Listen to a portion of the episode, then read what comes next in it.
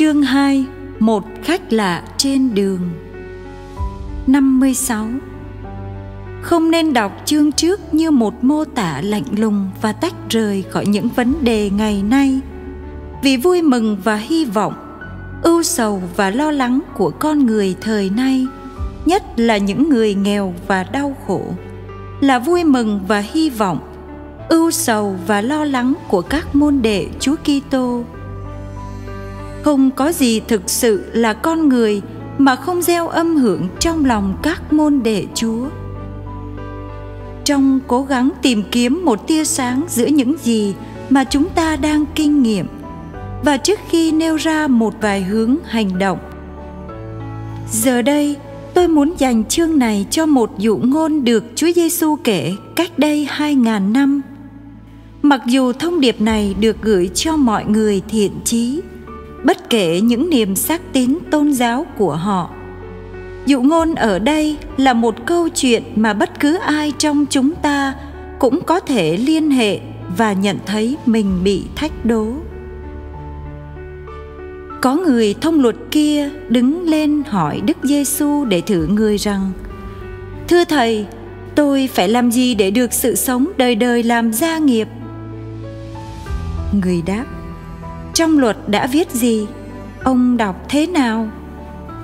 Ông ấy thưa: "Ngươi phải yêu mến Đức Chúa, Thiên Chúa của ngươi hết lòng, hết linh hồn, hết sức lực và hết trí khôn ngươi." và yêu mến người thân cận như chính mình.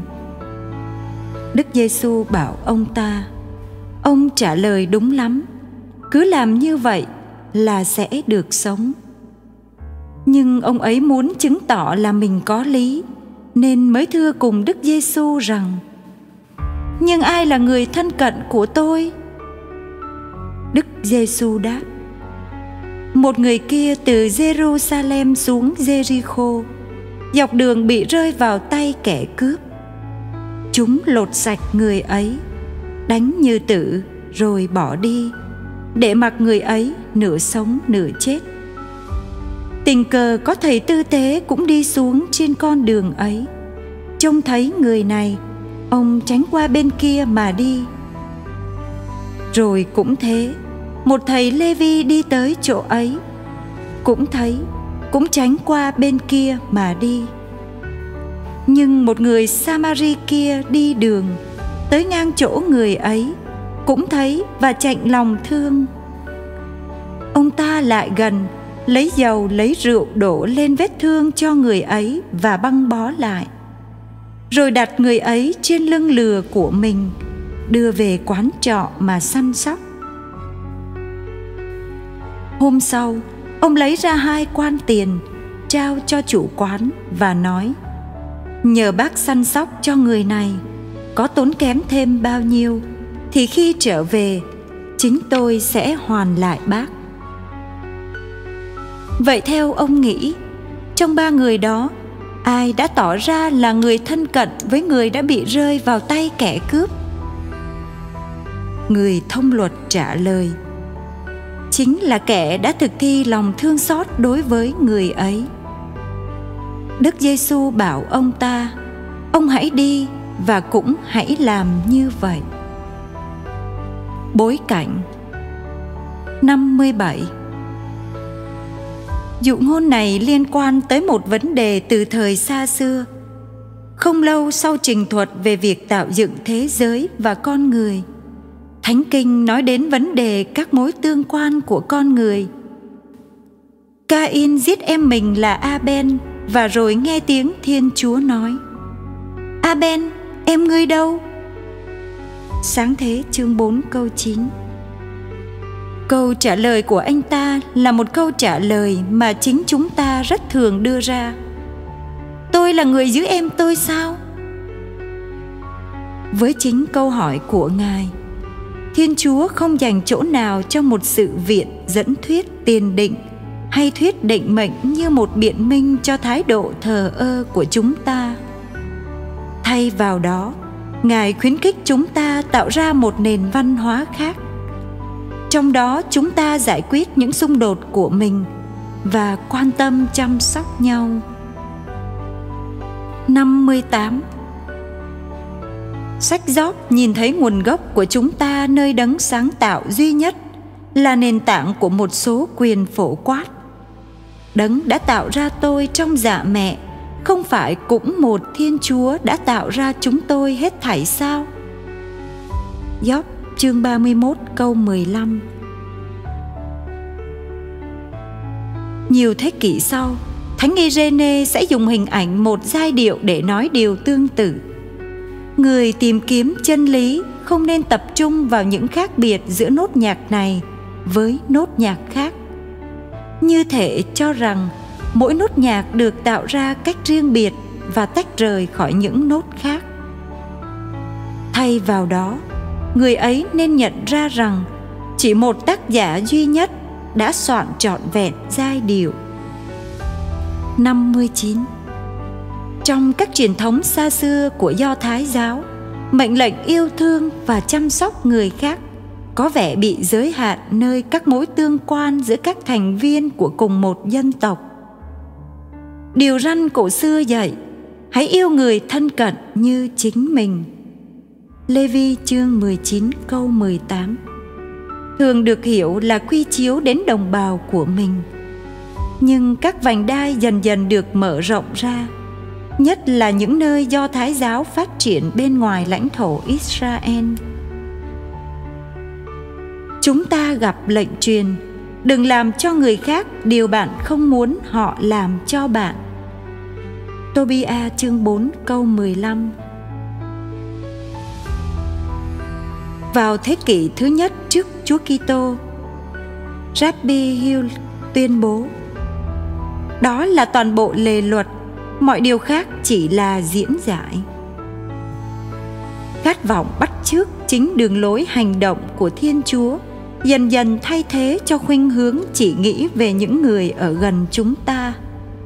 Tình thương của con người dành cho người thân cận nhưng tình thương của đức chúa thì dành cho mọi sinh linh Huấn ca chương 18 câu 13 60 Trong Tân Ước, nguyên tắc của Hill được diễn tả theo hướng tích cực. Trong mọi sự, hãy làm cho người khác những gì anh em muốn họ làm cho anh em, vì đó là lề luật và lời các ngôn sứ. Matthew chương 7 câu 12 Lệnh truyền này có tầm phổ quát, bao trùm hết mọi người trong nhân loại chúng ta, vì cha trên trời cho mặt trời của người mọc lên trên kẻ xấu, cũng như người tốt. Matthew chương 5 câu 45 Vì thế có lời hiệu triệu Hãy thương xót như cha anh em là đấng đầy lòng xót thương. Luca chương 6 câu 36 61 trong các bản văn cũ xưa nhất của Thánh Kinh, chúng ta tìm thấy một lý do tại sao tấm lòng chúng ta phải mở ra để ôm lấy người ngoại kiều. Nó rút ra từ ký ức sâu đậm của dân Do Thái về sự kiện rằng chính họ đã từng là những ngoại kiều ở Ai Cập.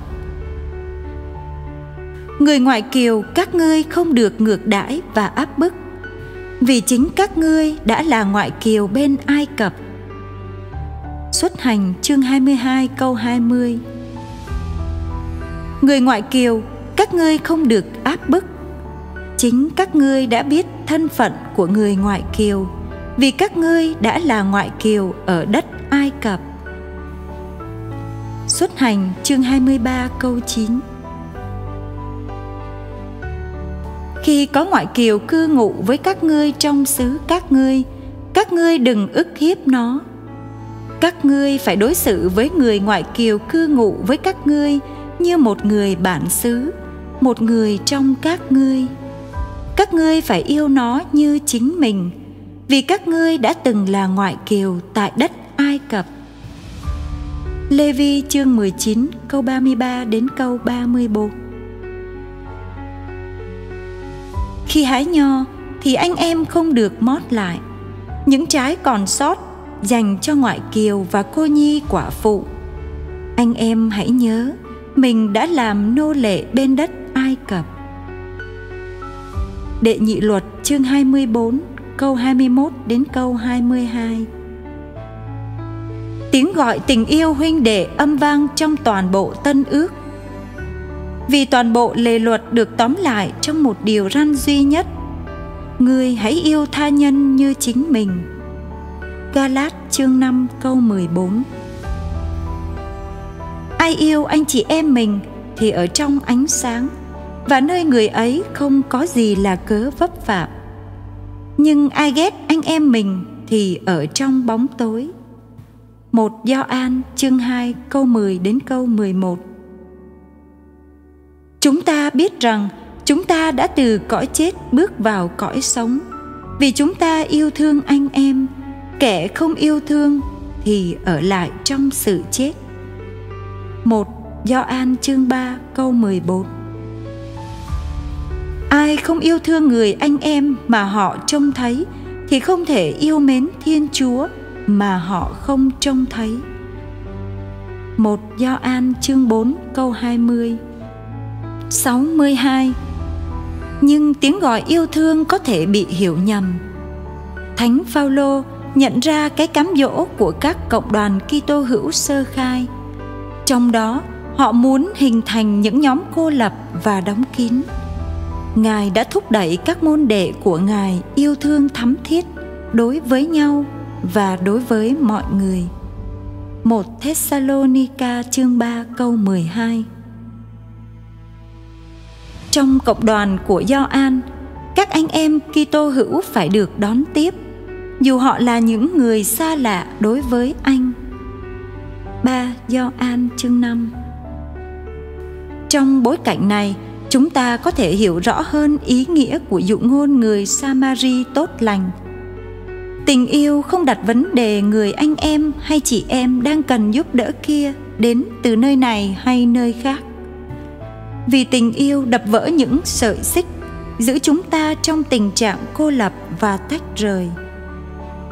Thay vào đó, tình yêu xây dựng những cây cầu. Tình yêu giúp chúng ta tạo ra một gia đình lớn. Ở đó, tất cả chúng ta có thể cảm thấy như ở nhà tình yêu phát tiết ra lòng thương cảm và phẩm giá.